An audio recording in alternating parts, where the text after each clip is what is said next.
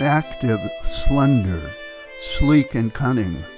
See the weasel chase his prey. See him seize the mouse while running. See him bear his prize away. From The Weasel by Jonathan Fisher, 1768 to 1847. Hello, everyone. I'm Rob McCall, and this is the Awanadjo Almanac, devoted to feeling at home in nature and breaking down the wall of hostility between us and the rest of creation. This is the Almanac for January 21st to 28th, 2022, the last quarter of the Wolf Moon. And here are some natural events for this quarter moon. Midwinter. It imposes a sort of natural quarantine on us, quite apart from the one we impose on ourselves these days. Cold and ice, storm and snow have the effect of keeping us home by the fire on the authority of the director of the office of winter, with whom there is no point in quibbling. If it's any comfort, we're not the only critters who stay inside a lot more these days. Many of our four legged kin do the same. Do you see that big bundle of leaves high up in an oak tree?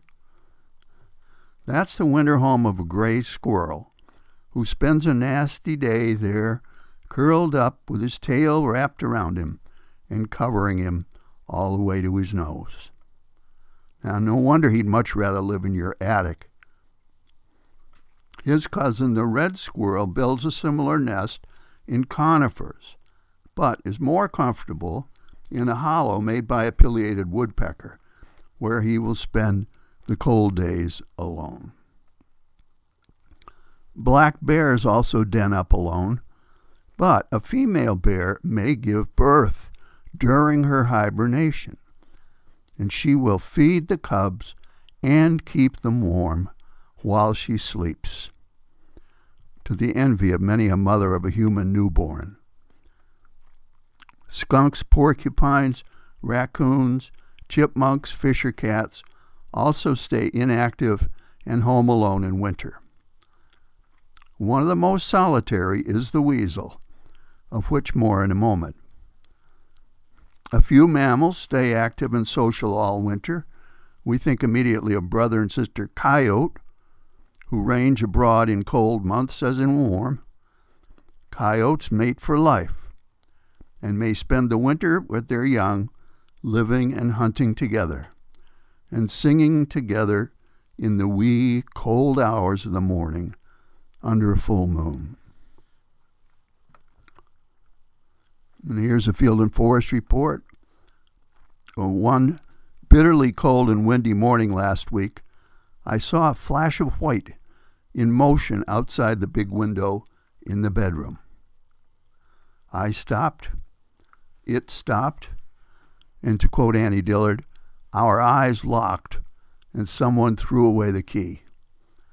It was a weasel, bedecked in white and hungry, a beautiful creature. I called for Rebecca, who came quickly and saw her first ermine ever. Soon scampered away, probably hunting for that little red squirrel that comes by several times a day. It was all white in its winter coat with a black tip on its tail. And I haven't seen one like that since years ago coming down the mountain.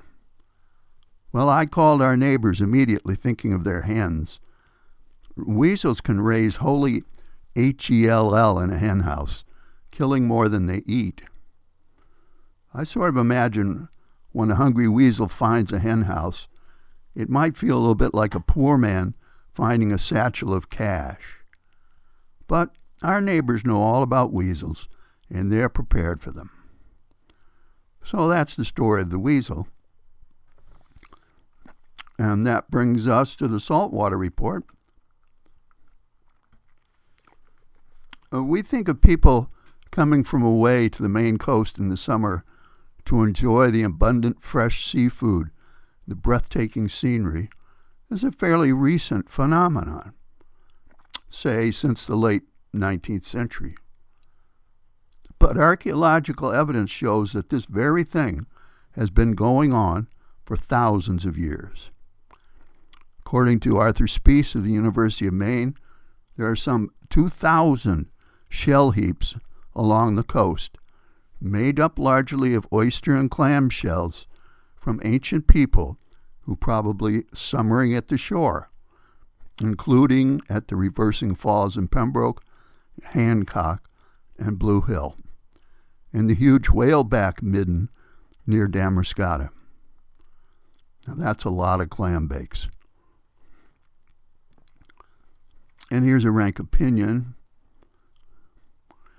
In their new book, The Dawn of Everything, authors Graeber and Wengrow argue that the inequality of Western civilization today is not the inevitable outcome of evolution. There have always been many other options. Today, the wretched excesses of the global rich are etched on the faces of the world's poor. But it does not have to be this way. We can, we have, and we will do it better. And finally, a couple of seed pots. The first from uh, the book of James in the New Testament. Come now, you rich, weep and howl. Your gold and silver are corrupted. The wages of laborers who worked your fields you have kept back by fraud. You have fattened yourselves in the day of slaughter.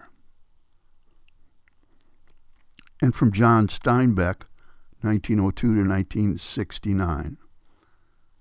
If I wanted to destroy a nation, I would give it too much, and I would soon have it on its knees, miserable, greedy, and sick.